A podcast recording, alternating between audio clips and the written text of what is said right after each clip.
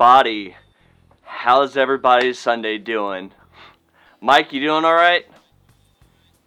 Uh, Oh, uh, I am surviving, Brad. I am surviving. Or trying to, at least. Well, hang on. Let me just... Okay, there we go.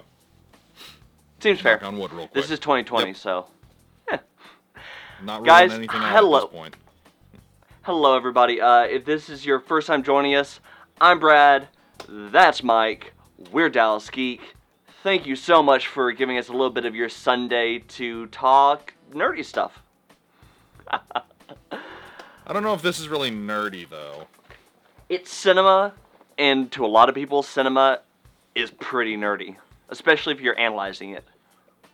That's fair. That's fair. Eh. Oh, hang on. Hang on two seconds. Sorry. D- mic check real quick. Let me just... Ah, There we go. That's fair. Can I- can I thought for a second you were I about to what- check your fantasy football. No. But can I show what I'm drinking? Is, is that going to get us flagged for... I mean, we're not sponsored by them, so we, we're not beholden to anything for them. Well, I'm trying to get sponsored by them. so... I mean, if you want to go ahead and start sucking up early, Uh, I especially love the cherry doc. I especially Sell love out. cherry Dr Pepper. sell I- out. If it if it gets me free Dr Pepper, you're damn right I am. With that, um, Tastes Guys- like sellout, which tastes Uh, delicious. Guys, if this is your first time watching us and you want to check out more of our stuff, please do not forget to like our video and follow us over on Facebook or like the video and subscribe over on YouTube. And if you want to be able to check out our content but don't always have time for the videos, you can check out the audio over at Apple Podcast, Spotify, iHeartRadio, Google Podcast, and Stitcher. So we would love to have you everywhere, anywhere, whatever you want. But we just love having you as an audience. So, yeah. I mean, I feel like the '90s porn music in the background really fits with the "we- "we want to have you anywhere, everywhere." Ah, that that, just made. th- th- this is definitely not '90s porn. Th- this this feels a lot more '90s cheese. I don't know. '90s porn has This a lot more pretty- bass. There's a good amount of bass in this. It's more horn. It, it feels a That's true. little bit closer to Skylight, but not quite. It's true. It's true. So, uh, now that I think we have scared off all of the normies, um, We have Guys- watch us. eh. uh, Mm. Mike, what are we talking about today? Uh, politics. Actually, that's not See, this is- entirely wrong. Let's say this is the one time that I can make that joke, and it's really not technically a joke. yeah. Um. So for So those of you who didn't know, and chances are that's a lot of you, last Mm-hmm. Thursday was the 80th anniversary of Charlie Chaplin's The Great Dictator. And if you can't guess by the title, it's a little bit political. But it's amazing. It's one of my top five. Actually, it, it kind of goes back and forth as my number one, uh, depending on when you ask. Um, Depends And on how you feel is about one George of- that day. eight movies that Charlie Chaplin has in the Criterion Collection. Yep. Yep. Um, think it's it is recognized in the Library of Congress as. Uh, Yep. Oh hell! What's their their whole spiel about uh, cultural 1997, it was inducted in their National Film Yeah. Registry. There you go. Thank you. Uh, um, on behalf of um, what was it? Our artistic, historical, or aesthetic merit. Thank you. Yeah. Um, It was- no. This is I mean, widely yeah. regarded as like this is widely regarded as one of the most like important pieces of film ever made, not just necessarily like political satire film, like film in general.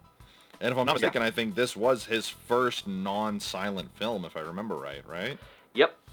Uh, Charlie So, I Chaplin mean, had a thing where he to that as was well. vehemently opposed to uh, being in a talkie, as it was referred to at the time, essentially a movie with recorded dialogue. Um, he started off as a silent film star. He was determined to stay that way. In fact, his featured character, the Tramp, as he put it, will never speak. That is never going to happen. Um, and then the 30s happened, and Hitler became a thing, and what was happening in Germany and to the rest of Europe hit him hard enough that he decided that was the one time he wanted to break his own rule and Yep. speak.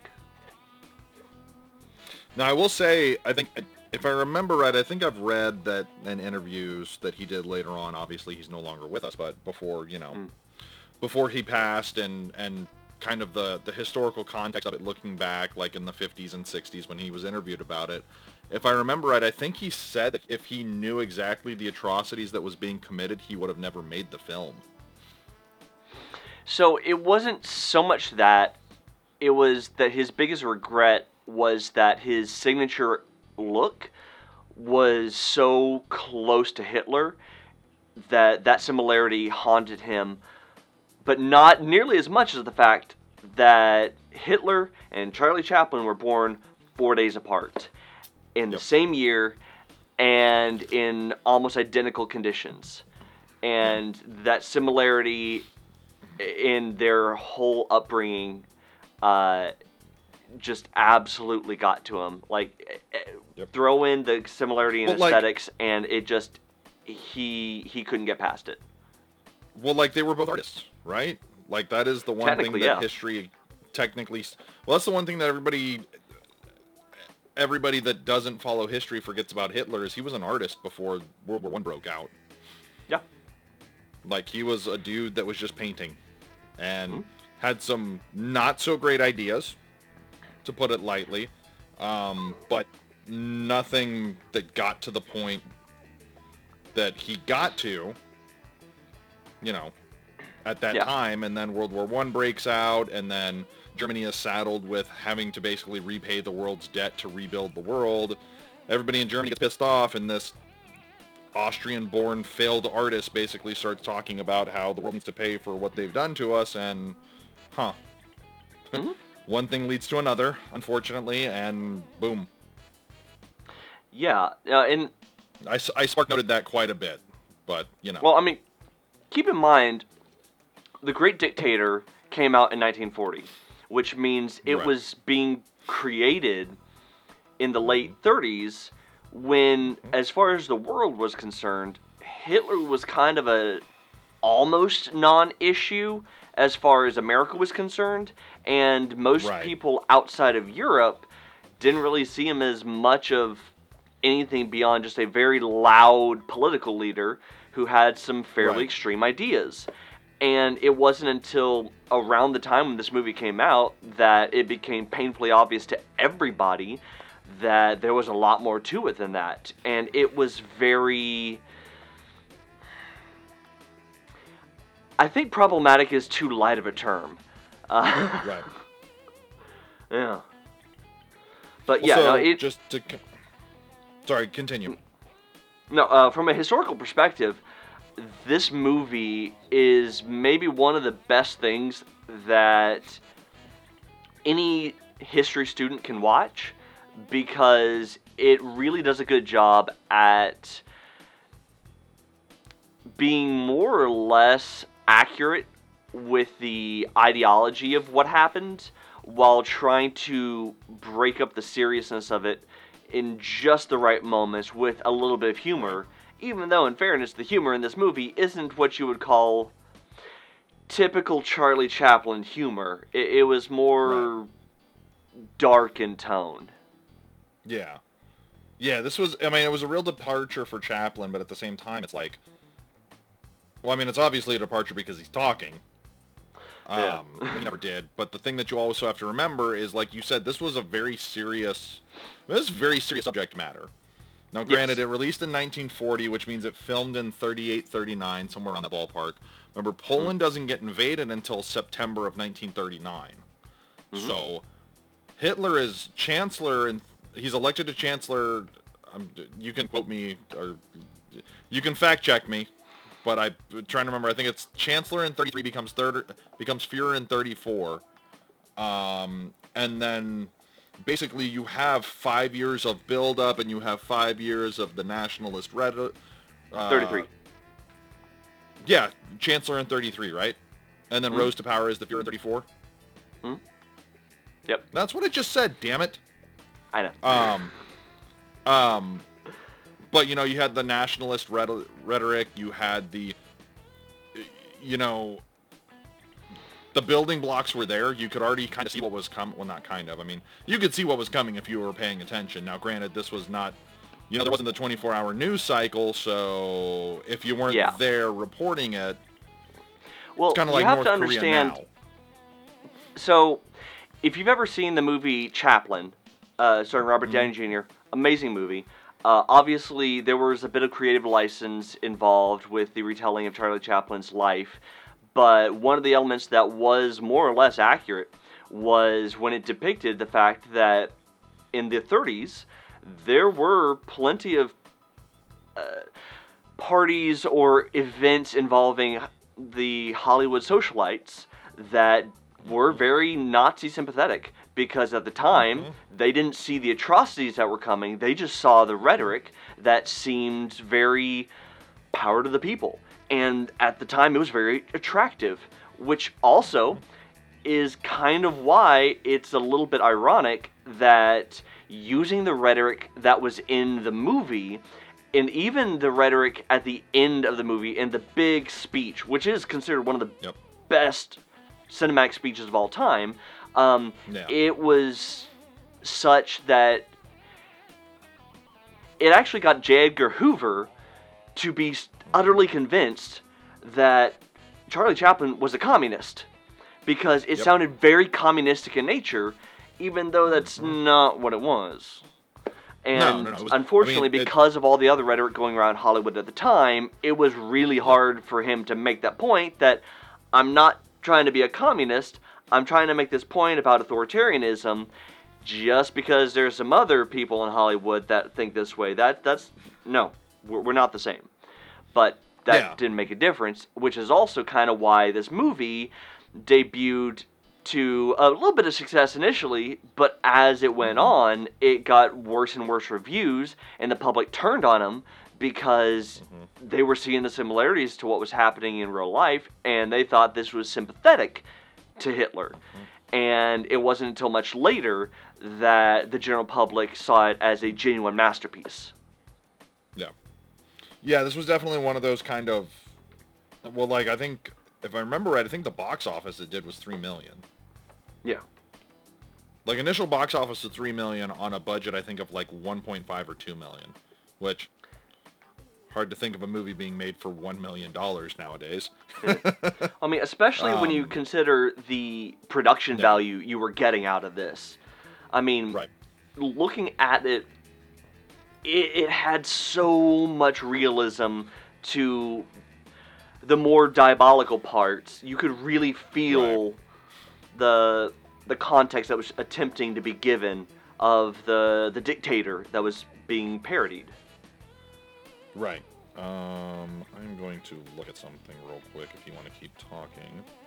Yeah, but the other thing. so it was not oh, It was what? nominated for five Academy Awards. So it was nominated for Best Actor, Best Picture, Mhm. Original Score, Supporting Actor, and then Original Screenplay. So this is one of those movies that, like, at the time when it debuted, it debuted to quite a bit of fanfare, and then Yeah. It turned quick. Uh, yeah, Yeah. No, it. The, the real thing that, looking back, makes it seem very odd how sympathetic people time. thought this movie was trying to be to Hitler was when you look at the actual portrayal uh, of Hynkel, which was the Mhm. the the parody Hitler. Right. Um, Right. It was clearly showing him as a buffoon. Yes, it was Right, showing him as Brad- charismatic. Hey, Brad. What? Hey, just really quick, I don't mean to interrupt you, but did you ever think in your life you would say parody Hitler? I mean, you and I did grow up on Mel Brooks, so. Uh, very fair. Okay. Sorry, continue your point, sir. But I mean, it just showed such a level of buffoonery to him. yeah, Yes, it definitely showed him as an evil despot, but right. it was clearly showing him as an idiot. And it was Right. not meant to be taken seriously. And yet, It was very so satirical. many people did. Yeah. Right. It was it was sat it was satire way ahead of its time. Right. I mean, it didn't really help that the attempt to break up the seriousness of it really did have a lot of the traditional Charlie Chaplin slapstick. Um, right, right. But, I mean, the fact that this was. This was a movie that was a modern retelling, essentially, of The Prince and the Pauper. But instead of a poor peasant and a prince, you're talking evil Nazi dictator and Jewish barber with amnesia. I mean, slightly different, but I mean Right. the the differences there do seem very poignant, considering the point that was being made. Um, right. Yeah. Yeah, look, So, I think no, this I- is one of those. I think, look, the fact that it's the 80th anniversary, the fact that we're in an election year, and the fact that, well, like as we uh, as we watch him, there you go. Yeah. I mean, Like, y- you got to be able to stand up to the Nazis somehow. right? Um, although they, I don't think they explicitly call them Nazis. I don't remember, No, they don't. They but we, uh, we- but we know, we intentionally know what's going on. swapped out the swastika with two X's. But I mean, the Jewish part was all still the same. Yeah. The the Yeah, behavior, the aesthetic, all there. right. Yeah, look, I think it's, you know, for, for Jesus, I can't even. As I'm watching this on the computer screen, I can't even. Yeah. oh, but you know, th- there has to be some more humor in there. So I mean, what better way to show some Nazi humor than frying pan to the head? Yep. Warner Brothers couldn't have done it better themselves. And uh, to be fair, I feel like Bugs. Bunny did have a frying pan moment with a Nazi at least once. I mean, th- there were a Oh, few of those, yeah. so yeah. Yeah, no, but I think look, I think this is this is one of those like in the political climate that we're in right now. I think it's very appropriate that we looked at this, Yeah. um, you know, and gave it its due for what it is. I mean, you know, this is like I said, this is one of those that 1997 was in, was basically recognized by the Library of Congress as being something that needs to be preserved till the end of time. Like I think that Yeah. should kind of tell you everything that you need to know. Um,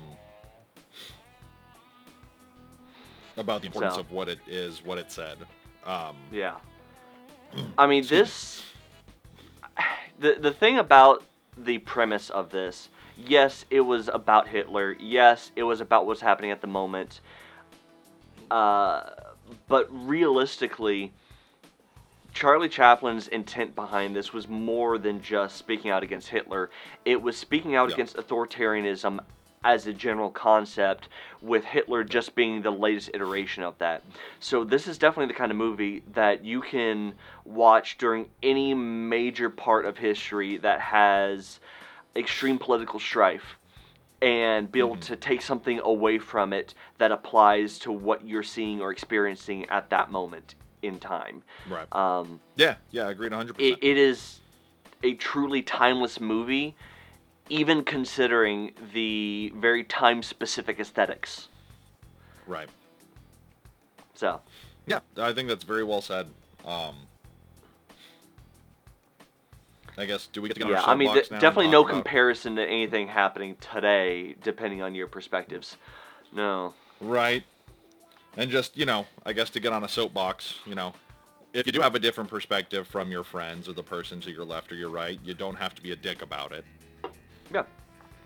So I think that's one thing that is often forgotten in the political climate of today. You can disagree with somebody and still, you know, love them unconditionally, um, still think very highly of them. I know several of my friends that you, you know, I think you and I don't necessarily see eye to eye on a lot of political stuff either, and yet here we are sitting here talking about the Great Dictator on a podcast that we've been doing for, shit, how long have we been doing this now? Three and a half years? Four years? Three and a half years? four? Four years? Yeah, Yeah. in that ballpark. I had hair down to the middle of my back when we started this, so That is fair, actually. I think that should tell you Um, everything you need to know. yeah, and I, I was just down to scruff. So, I mean, No. you know, things change. You were single? Semi-single. Yes. Technically just dating. Yeah. Yeah, early dating. Yeah. Uh, yeah. but So. Yeah, no, it, that's actually one of the things that is brought up even in the very last speech of the movie, which uh, is when he talks about the fact that they're one of the biggest losses eh, as a society uh, is when we focus so hard on advancement and forget that there needs to be uh, an emotional connection, that you have to be able to still have uh, empathy for the pe- people around you. You have to be able to uh, feel what's happening, not just think about what makes the most sense logically. Because after a point, that gets to an extreme that just hurts everybody. And I mean, obviously, the way he put it was much more elegant than I think I could ever put it. Um, but yeah, no, it, it is such an amazing movie, and because it did come out 80 years ago, I really don't think enough new people are introduced to it, and they really No, should God, because no. it is such No. an amazing piece of cinematic mastery.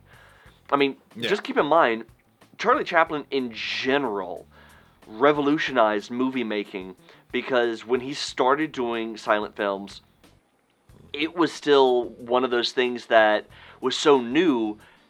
Anything in moving pictures was mind blowing. Yep. He came in and started trying to bring in cohesive storylines, bring in uh, a bit more of a vaudevillian sense of humor that would have more of a purpose, uh, a bit more hard hitting wit. And then when he came in with a consistent character from movie to movie to movie to movie and even started his own movie production that could give him even more creative freedom and just expand the whole concept of the movie making process by making a devoted movie studio, a consistent cast, a consistent production crew, uh, a consistent process.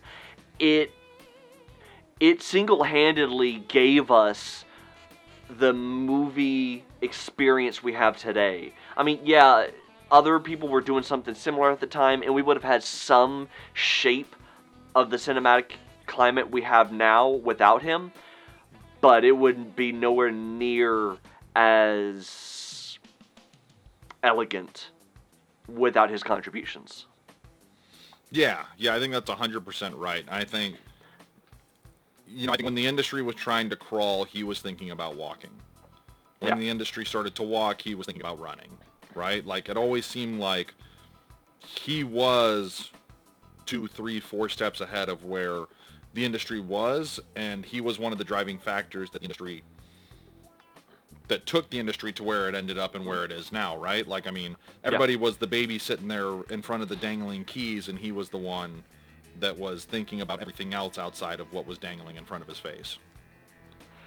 Hell, I'd be willing to go so far as to say without Charlie Chaplin, we would have never gotten John Belushi.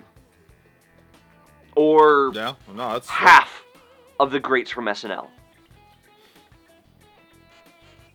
Oh, so Like- SNL basically before 1988.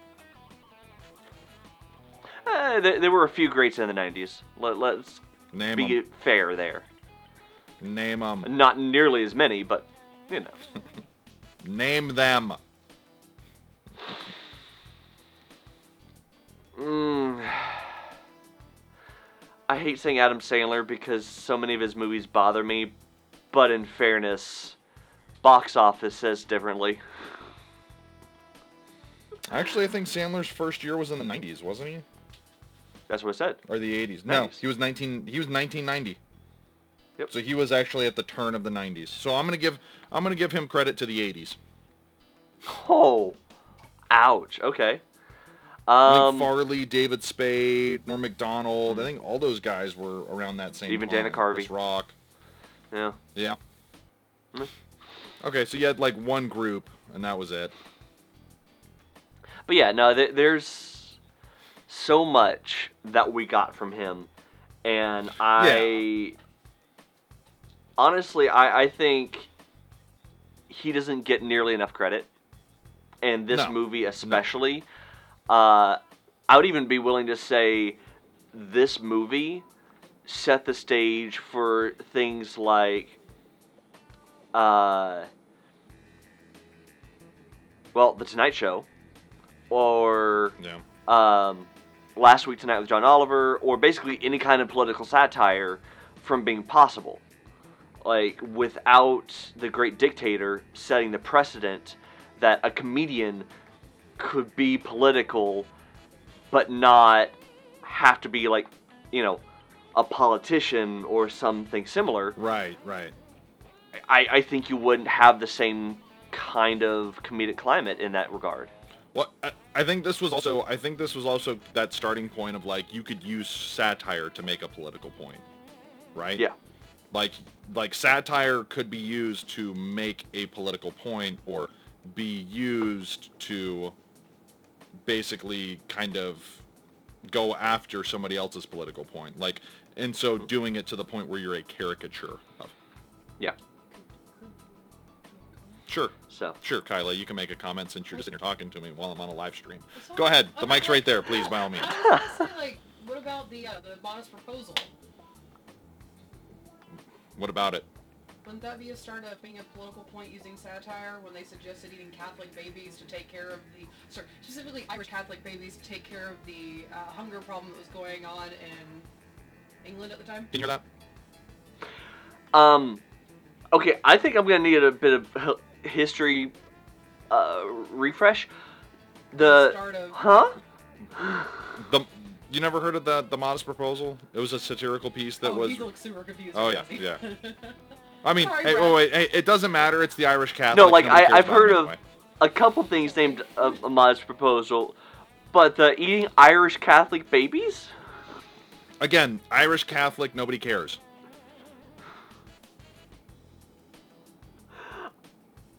Wow. Okay.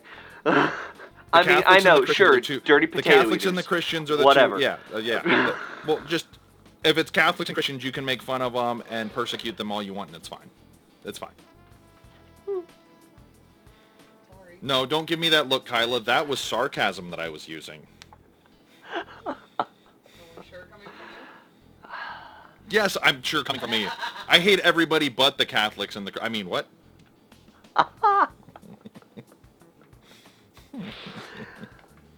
Anyway. Again, sarcasm, folks. Sorry for interrupting. Continue. No, you're fine. No, I think I think I think what But, she was yeah. trying to say was is that you know p- satire is a big weapon that can be used against you know political discourse and political rhetoric that has you know but this is kind of the first this is the first big instance where we saw it in in the media uh, or in the medium of film right Yes. like this is the first time that really we saw, and this was something where, you know, this is something where, like I said, it was, at the time, it was the, the you know, anti-Semit, anti-Semitic. Thank you. There's the word. Good job, brain. The anti-Semitic supernaturalist, nationalist, rhetoric of the Nazi Party kind of rising in Europe and everything. And we as the outside world were looking at it and like, wow, that's really messed up that they're going after people like that. And you had some people that like, yes, it is messed up. I'm going to say something about it.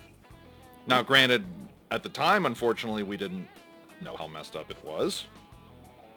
So I think we would have done more than, you know, we did. Um, but I think in terms of in terms of being able to use comedy to poke holes in, you know, a political argument or somebody's beliefs, I think this was one of the first really big examples of that in the medium of film. Yep. And like you said, it did pave the way for the guys like John Oliver, like the Jon Stewarts and that's that's the host of the Daily Show now. Trevor Noah. Oh God, he's such a fucking waste of space. Um, You have come a back, censor Jon button. Stewart. I miss you so much. You- you Yeah, can but uh, he doesn't deserve a with it. censor button. He doesn't deserve a censor button. Trevor. Oh, and of course- of little tidbit.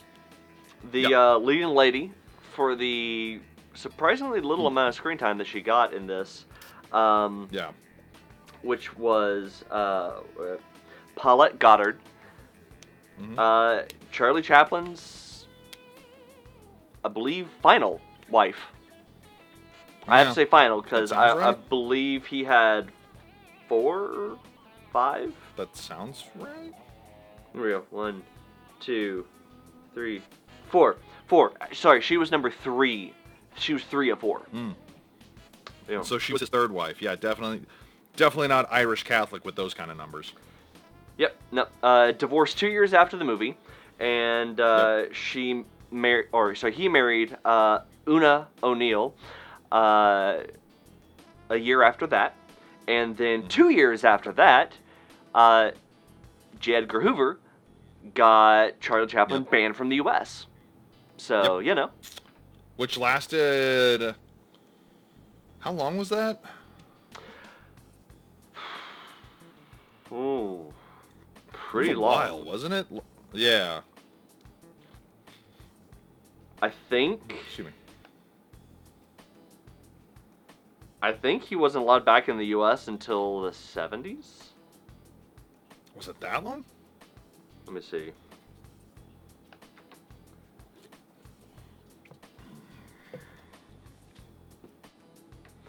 Let's see.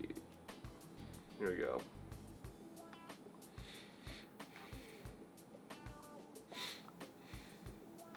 Alright, um.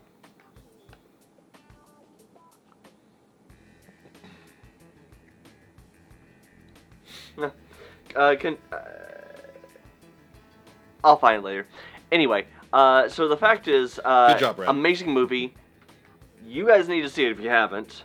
Uh, and for the rest of Mhm. you who have seen it, um, tell us down in the comments what you think. Did you like the movie? Did you not? Was there a particular part of it that stood out to you?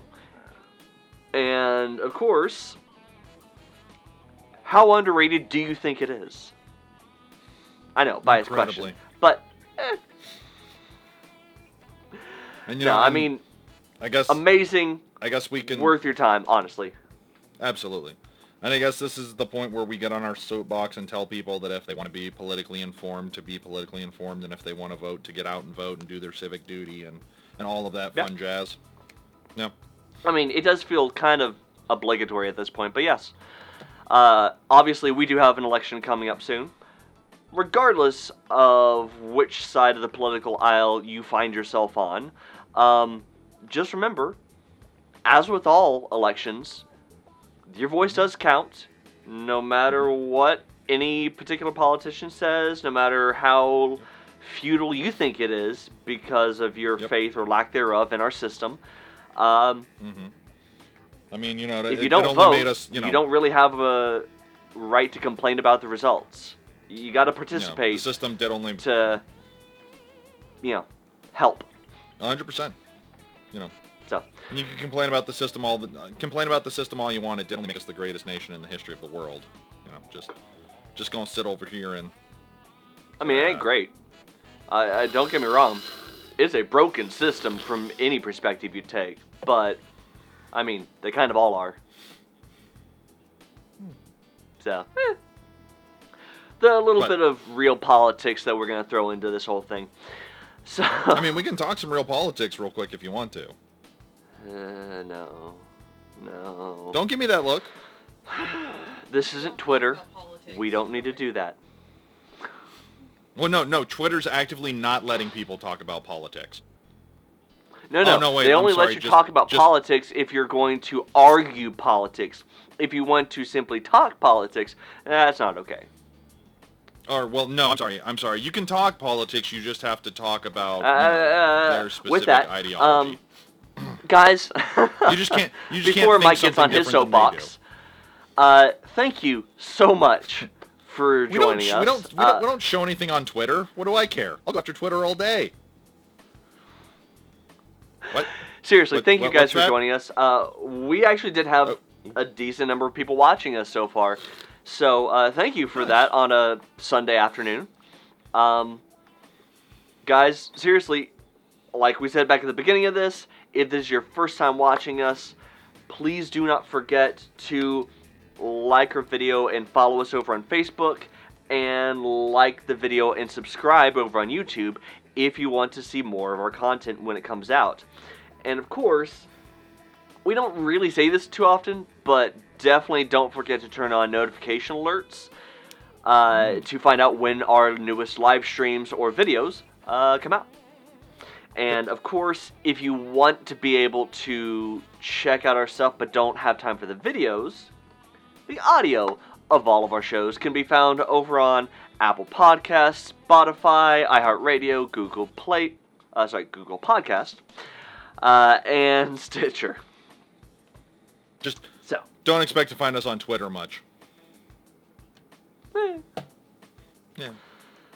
but with that, um, guys, thank you, Mike. Yeah. It's been fun. Brad, it has been fun. Till next time. Yep. Uh, I think we're gonna go ahead and leave you on. Well, I think the only way we can end this video, considering we spent 37 minutes talking about the Great Dictator and how amazing it Is was. Was it a Trump rally?